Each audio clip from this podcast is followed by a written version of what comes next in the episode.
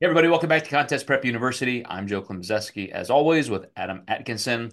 Today's kind of fun. We're going to talk about coaching horror stories, or at least fun if you're not part of one of those horror stories.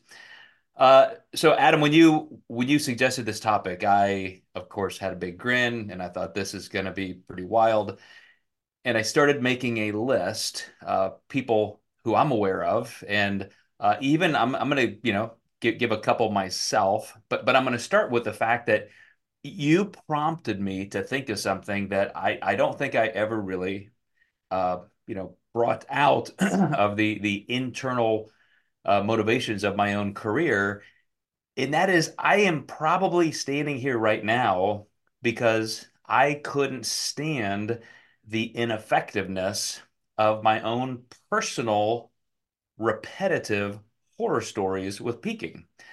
So you you know go all the way back to my very first contest, and you're just reading through magazines and here's what everybody does, and you try the old conventional methods of peaking, and like everybody else, you wonder why do I look the absolute worst on the day of the contest? So I, I, immediately start investigating. Okay, I must have done something wrong, and so you go to more resources and you try something else that's very similar, but maybe you just did it wrong the first time. And of course, you get the same results. So, flash forward to the point where I'm just still miserable. I'm now promoting shows in my mid 20s and I'm I'm asking different competitors what they do and everybody has versions of the same thing which is like yeah, just I guess this is how it works. You just never look your best on contest day. So, way before there were ever any coaches, I did meet a judge at, a, at a contest where uh, he, he, was what I would call one of the first iterations of personal trainers. Excuse me. And he he was he was in a different state. You know, we met at this contest. He was over here, and he was just a general personal trainer working with everybody from soccer moms to bankers and lawyers and factory workers. But there was this little cadre of competitors in the gym that he worked in. You know, four or five people and he you know he kind of told them what to do you know here's what you should do. And it was always the you know editors of flex magazine or an article by chris aceto or something just the same old things here's what mr olympia did last year. And so but i but i thought you know hey here's some promise. You know it goes back to the earliest versions of coaching. Here's somebody who claims to know what he's doing. So i put all my trust in him. And of course wake up the day that next show and again i just look like shit. I'm i'm flat i'm soft and it's just all the old school methodology that we've talked about. So as i started um, investigating some of these things i'm i'm in college i'm in grad school i'm working on nutrition and so forth and i'm starting to piece some things together in my mind that became a lot of the pioneering changes i brought to our industry. And i competed against uh, a couple of friends over and over and over in the Midwest. You know, in the in the drug free natural bodybuilding community, you know, you kind of get to see the same faces. And this particular guy uh, was was going to compete at a pro show. One of the shows I promoted, he had won, and I and I was able to see him there. I'm emceeing the show. I'm promoting the show, and I see him, and he won. Now he's a WNBF pro, and yet the same thing is going through my mind. He just looks awful. He looks flat. I know he can look better. And so he was my very first client. I talked him into hiring me. Let me help you get ready for your WNBF show. We're not going to do this water depletion shit. We're not going to do this sodium bloating and depletion stuff. Where I've, I've, I've been working on this new stuff that works with physiological norms. I think you're going to be happy. And then he won a WNBF lightweight title. And so I, I, would say, as just a foundation for our discussion today, it took all of those cumulative horror stories of just not looking your best to prompt me to create all the different methodologies that are now touted as being evidence based and so forth. Now, I know we're going to talk about extremes today, all the way to coaches literally killing clients. But when you think of horror stories, give me give me kind of an escalation from this point. What have you seen? Well, also to your point, one thing I want to say, there was a lot more margin for error back then on, you know, somebody being, you know, Mr. Olympia or not. So you could get away with a lot, you know, less fundamental peaking strategies then. And I do feel like uh, the bar has been raised so close. When you look at the top three in the Olympia this year, it was literally so close on who was going to get that title. But uh, what prompted me to do this podcast today and this topic was I, I did consultation with a client. She had been in natural federation and her reverse started going pretty poorly. She was actually with an in-person coach, so communication was great. Um, but where reverse wasn't going so well, his idea to fix that was to start taking drugs. That was just the thing in his playbook. And, you know, being a natural competitor, she definitely didn't want to do that. You know, had to quit with the coach. Of course, she had a contract. So she ended up having to, you know, try to figure stuff out on her own, which didn't end up working out so well.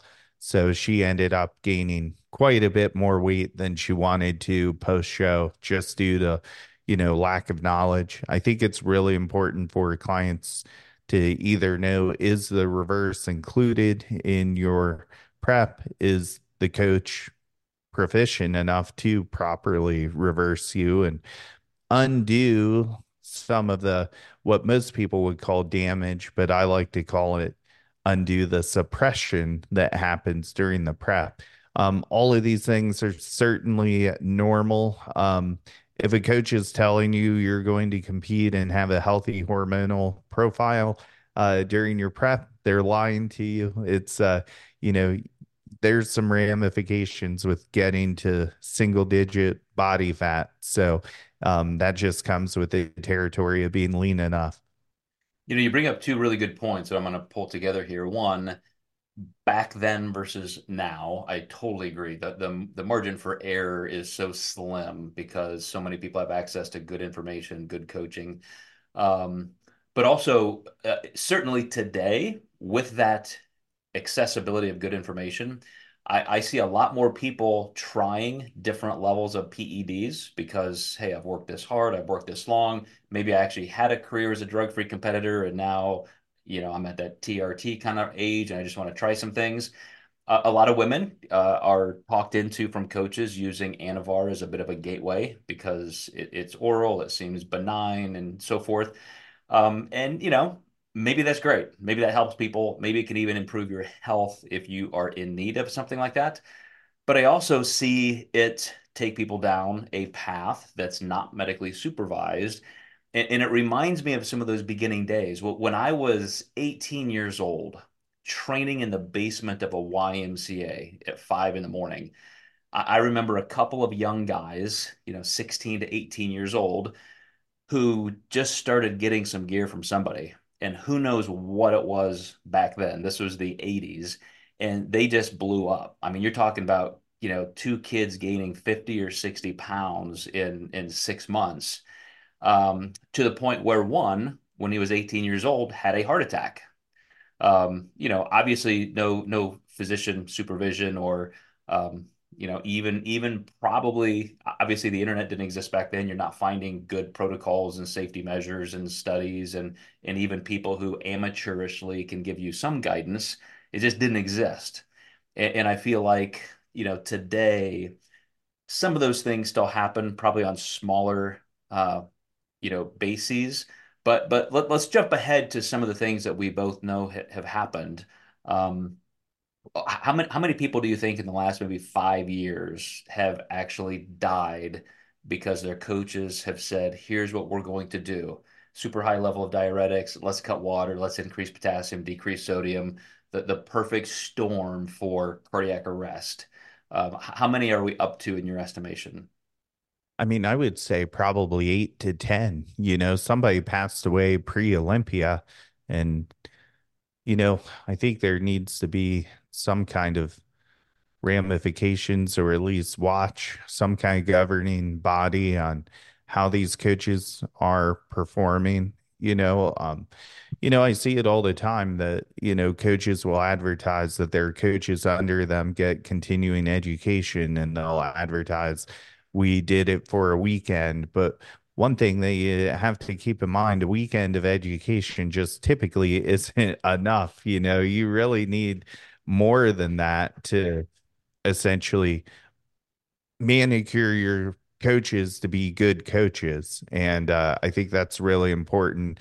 Um, you know, coaches tend to highlight that they're doing education, but how much education are they really doing?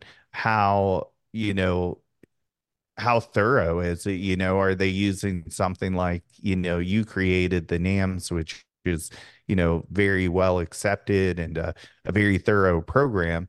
Uh, I think that, you know, we tend to do it kind of the right way, which is why I always hype up what we do and still continue to do our podcast. But I would say it's a significant amount. Another thing that prompted this uh, podcast for me was the girl who came to do a consultation with me last night. Uh, her coach recommended that she do wellness for her first show, which is a pretty extreme division. And if you look at her coach, her coach has a ton of virilization. Uh, her clients have a ton of virilization also. And I think this client got caught up with looking at the bodies and the transformations and uh, she showed me her protocol. And within the first four weeks, her voice started changing. And uh, her coach said, said, Well, you probably just have a cold. And uh, that definitely wasn't the case. And 16 weeks later, nothing had changed on her protocol aside from adding more drugs that made it worse. And of course, she's stuck with that for life. And she said, I really have no interest in taking PEDs again because of this. And, you know, somebody who got a really sour taste in their mouth, I don't blame them for not wanting to take a PED ever again. But, you know, there's definitely a whole lot more safe practices that could have been used. And it's just uh, really alarming to me that to me, aside from death, the permanent change for women is the most, uh, I think, large ramification that people deal with. Like people kind of tend to bitch about metabolic suppression. These are all things with enough willpower you can get out of. But as of now, there's no way we can change a female's voice back to normal again. Mm. Yeah, you're making me think of even things where there's there's a bell curve distribution that you know some people can do certain levels of PEDs and they're they're fine they don't have any health ramifications during or after um, there are some people who just cross that line and have problems the rest of their lives. I have a current general population client who when he was young just did a, a just did a summer like a, a huge cycle during a summer. And you know now had to have two gyno surgeries and, and at a very early age he's on TRT um, and he's like, wow, man, just just for that time when I was 20 years old and just thought I wanted bigger biceps, you know, in a summer. But I, I also want to come back to some of the more subtle things because as a coach, I feel it's a horror story if I don't nail something perfectly. You know, with a client's trust, you're you're watching everything. It's day to day during peak week. It's hour to hour on contest day, and every single decision point, you're thinking, you know, if I do this, here are the pros and cons, here are the risk and reward ratios. And am I making the right decision? Do I have enough understanding of the context of where we've been in the last couple days? And if we make the wrong decision, I mean, I just feel like it's death to me. Um, and I I assume there are coaches who are just one trick ponies. This is a protocol. This is what everybody does. If it doesn't work, it's your fault, not mine. I'm I'm the best coach in the world. You know, if if you can have that kind of uh, narcissism, like maybe you don't feel that trepidation. But here's an example. One of my clients who is always in the top three nationally, trying to get that IFBB Pro card, and she has the physique. And um, you know, I, I know where we are during peak week. I, I know a little bit of her carb sensitivity levels, and and so we're not going to risk that. She has all the muscle she needs. We just need to be tight. But I made the decision, Adam, to have a little extra sodium the night before, just so we weren't super, super flat upon wake up. It was an early, early morning stage appearance. So I said, well, let's just go, you know, go to a restaurant and it's not burger and fries or pizza or steak. Like just, I, I just want you to kind of have a salad, have, have a normal meal, your normal food, but maybe get a side salad, something that I, I would know there was probably a little extra sodium. And the next morning she woke up four pounds heavier and just clearly retaining water. And, you know, again, I mean, horror story of my own making. Uh, but luckily, since it was sodium induced, and it wasn't glycogen spillover. You know, we just had to move a little bit, drink some water, you know, get her up, get body temperature up, and and within about three or four hours, she was completely back to normal. You know, literally urinated that much fluid back out. Uh, but again, that's just one of those like, like talk about almost having a nightmare. Uh, but but how, how, about how about some mistakes? Let, let's let's kind of be confessional here. What what are some of the worst things that you have done that you you know were just a mistake you'd never make again? Yeah, definitely overfeeding, you know, it just like you. Um, I I think when I first started peaking clients, I I really went a little heavier on show day than I should have, and that was a big mistake on my end.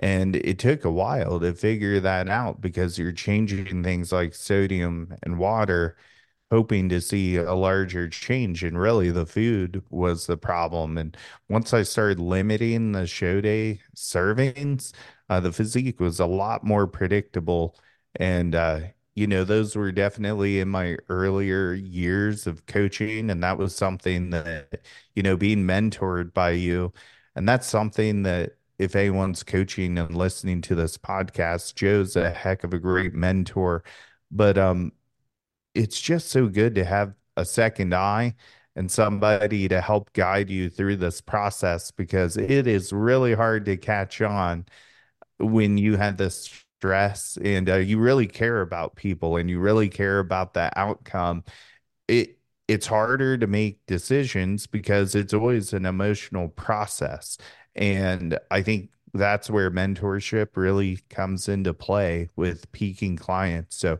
I really can't thank you enough for like showing me the way. Well, I appreciate that, and I know you have coached plenty of coaches now, and and you have uh, you know a, a growing staff of your own. So, and very very true. I mean, I've I certainly collaborate with with my friends, and uh, everything is an extension. You know, kind of the six degrees of separation. I have clients who are also coaches, and as I'm coaching them and they're coaching people, it's it's a feedback loop that goes both ways. So uh, I certainly learn a lot from you and other people as well. Um, but you know what we're talking about in our own personal cases, because we do things so aligned with normal biological processes, you're never straying too far. I, I think you and I would have to be almost blindsided to do something that could hurt somebody physically but I had a, I had a situation that's exactly what you just described. Kind of early in my career, I had a client who was a pro and just an ectomorph. I mean, we just could not keep this guy full. So I thought, you know, hey, one plus one equals two. I've kind of experimented with some of this stuff with my own peaking personally. So clearly, you know, if that first meal on contest day is just massive, it would be kind of that impact, like everybody talks about that that first big meal after a contest where their veins are standing up two inches off their quads. And it's like, why didn't I look like this on the day of the show? So I thought, well, we're going to do that. We're going to make sure we have that kind of a meal the morning of the show. And for a guy who has never spilled over in his life, I spilled him over. And and a guy who probably could have won his won his class as a lightweight pro um, you know, he was, I think, in maybe third or fourth, and just visibly softer and spilled over from that one gigantic meal, you know, two to three hours before the stage. So very much like you, that's when I started thinking, okay, maybe maybe instead of gambling, even though we've completely gotten away from the old school stupid type of peaking, which is massive depletion and massive loading, I'm still doing this little bit of an undulating load where it's it's not a front end load, but it's it's finding that glycogen stability in the beginning of the week, then tapering off a little bit to refill. You know, that's that's just a milder version of backloading. So that's when I decided let's let's maybe kind of reverse that and end up with a progressive linear load so that as as you alluded to, you already have enough glycogen in the muscle tissue two days prior, 24 hours prior. So on contest day, it's just there. You just have to wake up and kind of go through the motions. So again, it's, it's some of those mistakes, some of those horror stories that that lead to refining the process. Yeah. And hopefully no one here has had a horror story that's, you know, permanent. And, you know, I would hate for someone to quit their career because, or their hobby because of a bad experience. There are coaches that have better processes out there.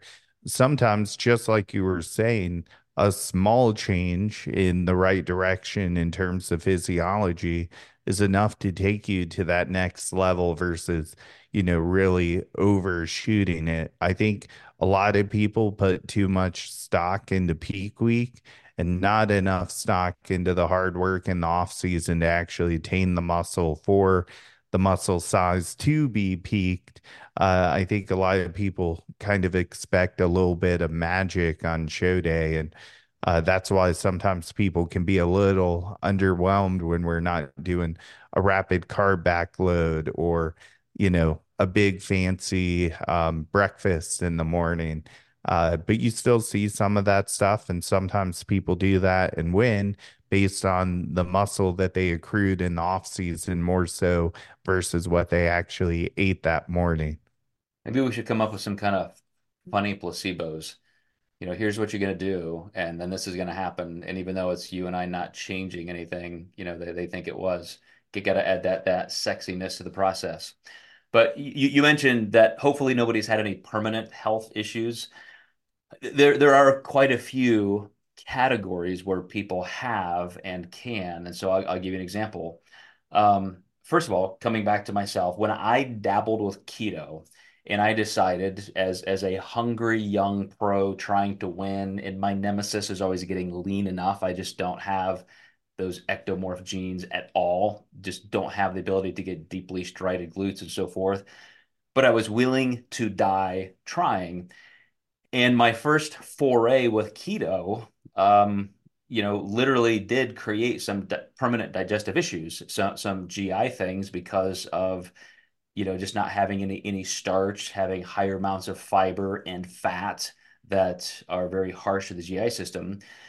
And and I didn't realize how kind of broad spectrum that would be in, in, a population at large, I thought, well, maybe I've just always had a sensitive GI system and, and that's that. Uh, but I remember speaking one time at a conference and, and, and I was talking about the perils and just the non-efficiency, the poor results you get with keto. And somebody after my lecture came up and said, man, I didn't know that was from keto, but yeah, I'm, you know, a coach has me doing keto and I've just been shitting my pants for months. And I said, What do you mean? Well, I haven't had a solid bowel movement in months, and I just I have diarrhea all day.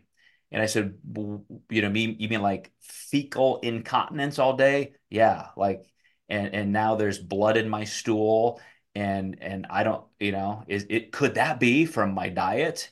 And I'm like, oh my gosh. I mean, yes, it, it is. Uh, but by then it's permanent. You know, it's a permanent state of colitis or ulcerative colitis.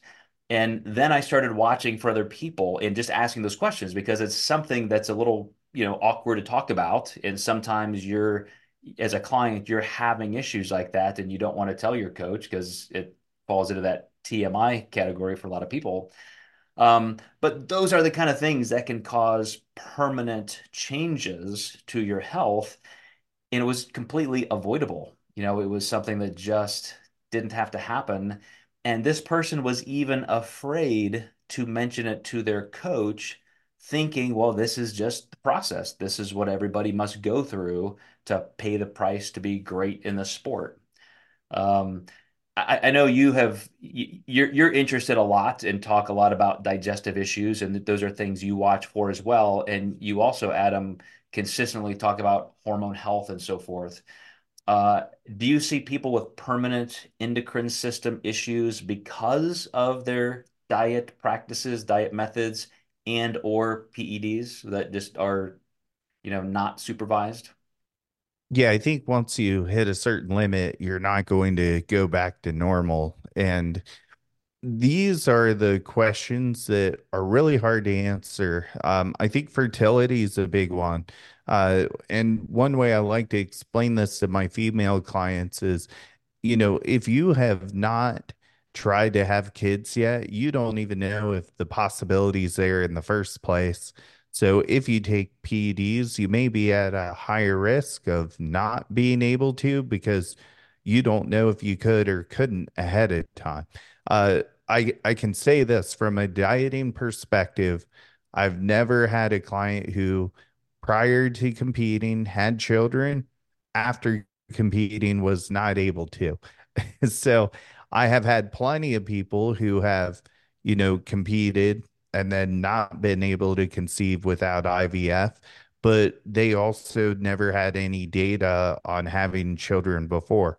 From a PED standpoint, I've definitely seen where people have had children before, they wanted to have kids, and then they couldn't these were more hypermuscular divisions, but there's certainly a genetic bell curve there because I've certainly had enough who have been able to.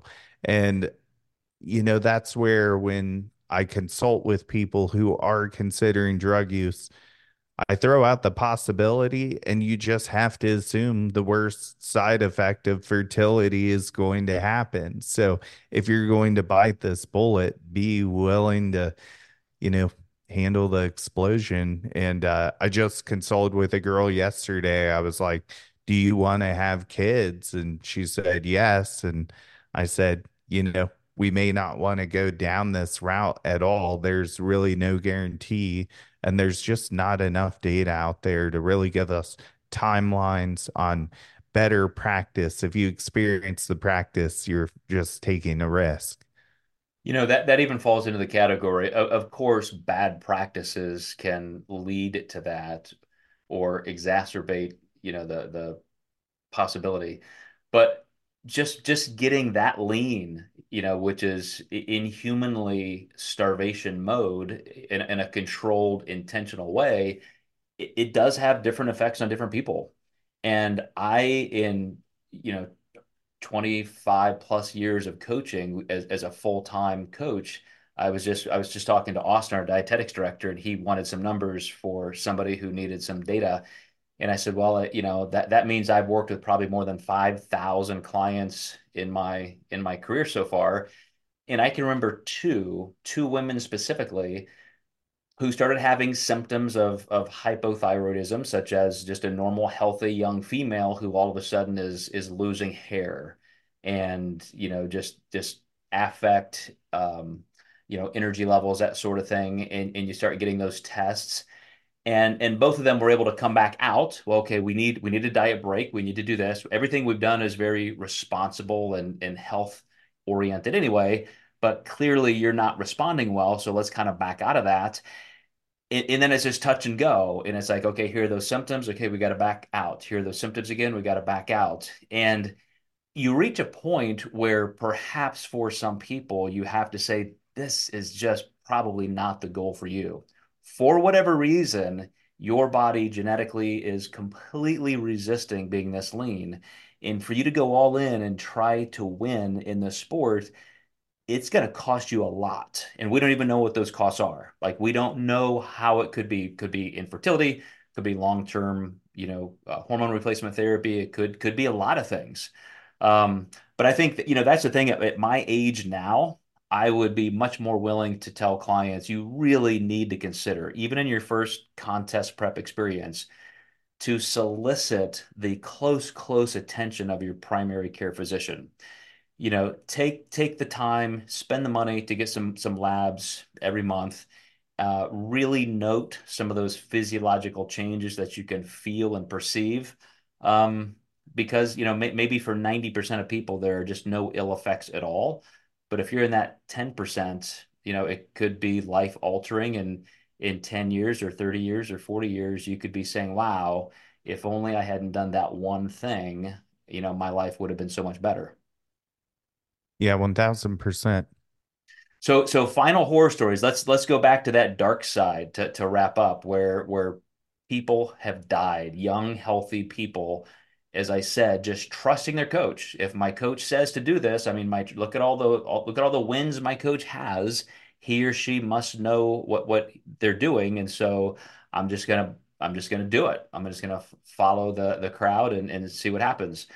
Um, go ahead and you know without naming names do you know for example the the the gender the ages the cause of death the circumstances like let's go through a couple of those and and maybe we can help people avoid that.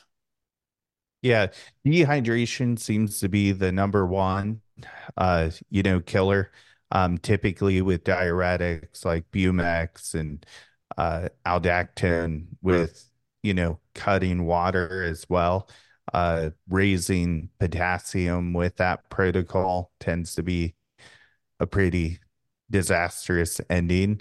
So, you know, mainly dehydration. I would say uh, the second uh, killer tends to be, uh, you know, basically insulin and dropping somebody's glucose. Uh, typically, the fast acting that is um, a little more urgent to deal with. Versus like a long acting. Um, and then finally, you know, there there are cases of just dieting where people have hit their head, ended up with, you know, pituitary issues from the fall or, you know, even death because no one was around to, you know, help the person after they fell or depending on how hard they hit their head. And this is where I think blood sugar monitoring, when signs of dizziness or anything come up with your clients is really important. And let me let me bifurcate those two real quickly. Uh, using insulin is not necessarily a contest day, peak week kind of approach, but just just in trying to, uh, you know, utilize, you know, in a kind of a hypercaloric state for pre-workout or that kind of thing. How are people? I've heard a couple different scenarios, but how are people mostly using insulin? What are coaches suggesting it for? Yeah, so it can be suggested for growth protocol for sure. Um, and, and that's the key is the bad thing is these coaches are giving this out like a protocol versus actually monitoring like what does your blood sugar look like and coaches are so afraid to teach because naturally when your people do well they're going to get inquiries on coaching and I'm just, I'm really giftful with giving my information because I want my clients to learn and I want them to say, if this happens, call me. Or if this happens, you know, this is what you should do. You need those backup plans. And uh, I, I'll tell you, I had a client who was told to use insulin, not under my watch by somebody else. She tried it she was on the phone with me about to hit the ground and uh, I told her to eat as many gummy bears as she had. I was like, "What do you have that's sugarous, um, or has sugar?" And uh, at the same time, I'm trying to look at her intake form to pull up her address to send an ambulance there, you know, just in case she goes down on the phone with me, and you know, ask her if she was home and, uh, you know, she stayed on the phone with me for 30 minutes and we were able to stop it. But the coach that told her to do the insulin didn't even know how to measure it. He told her wrong because he didn't know what insulin units were on a syringe. So, absolutely crazy.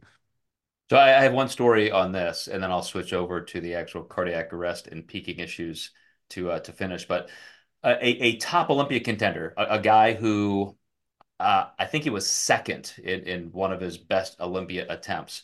Uh, one of my friends, who's a real high level strength coach, went down to work with this guy. And uh, this guy had a couple training partners plus my friend.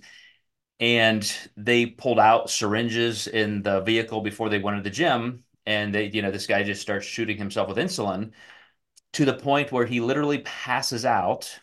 And then his friends basically just tilt his head back and start pouring honey down his mouth.